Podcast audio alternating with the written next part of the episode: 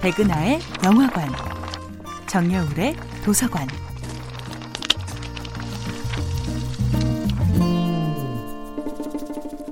안녕하세요. 여러분들과 쉽고 재미있는 영화 이야기를 나누고 있는 배우연구소 소장 백은하입니다.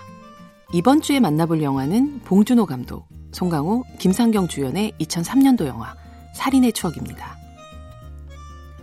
영화 기생충으로 제72회 칸 국제영화제 황금종려상을 수상한 봉준호 감독, 그리고 배우 송강호. 감독과 배우가 만들어낼 수 있는 최상의 조합을 보여준 이들의 시작은 바로 16년 전 개봉한 영화 살인의 추억이었습니다. 미치도록 잡고 싶었습니다. 당신은 누구십니까? 1986년 한 지방에서 젊은 여인들이 연이어 시체로 발견됩니다. 살인의 대상과 수법이 동일한 연쇄살인이죠.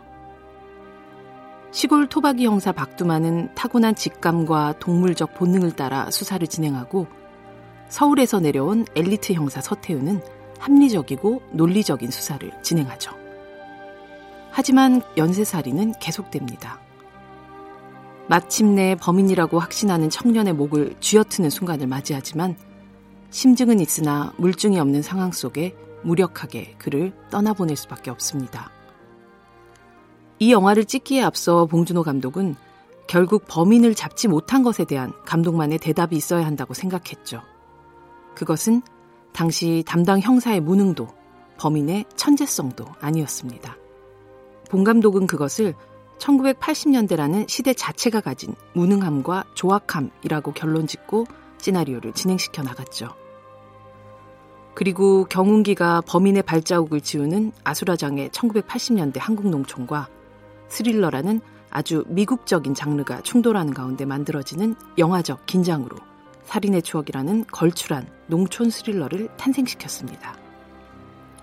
살인, 그리고 추억이라는 단어는 얼핏 어울릴 것 같지 않은 조합이죠. 하지만 이 영화를 관통하는 가장 적확한 제목이기도 합니다. 살인의 추억은 관객을 정면으로 바라보는 박두만의 얼굴로 마무리됩니다. 이 사건이 결코 추억이 될 수 없다는 느낌의 마침표죠.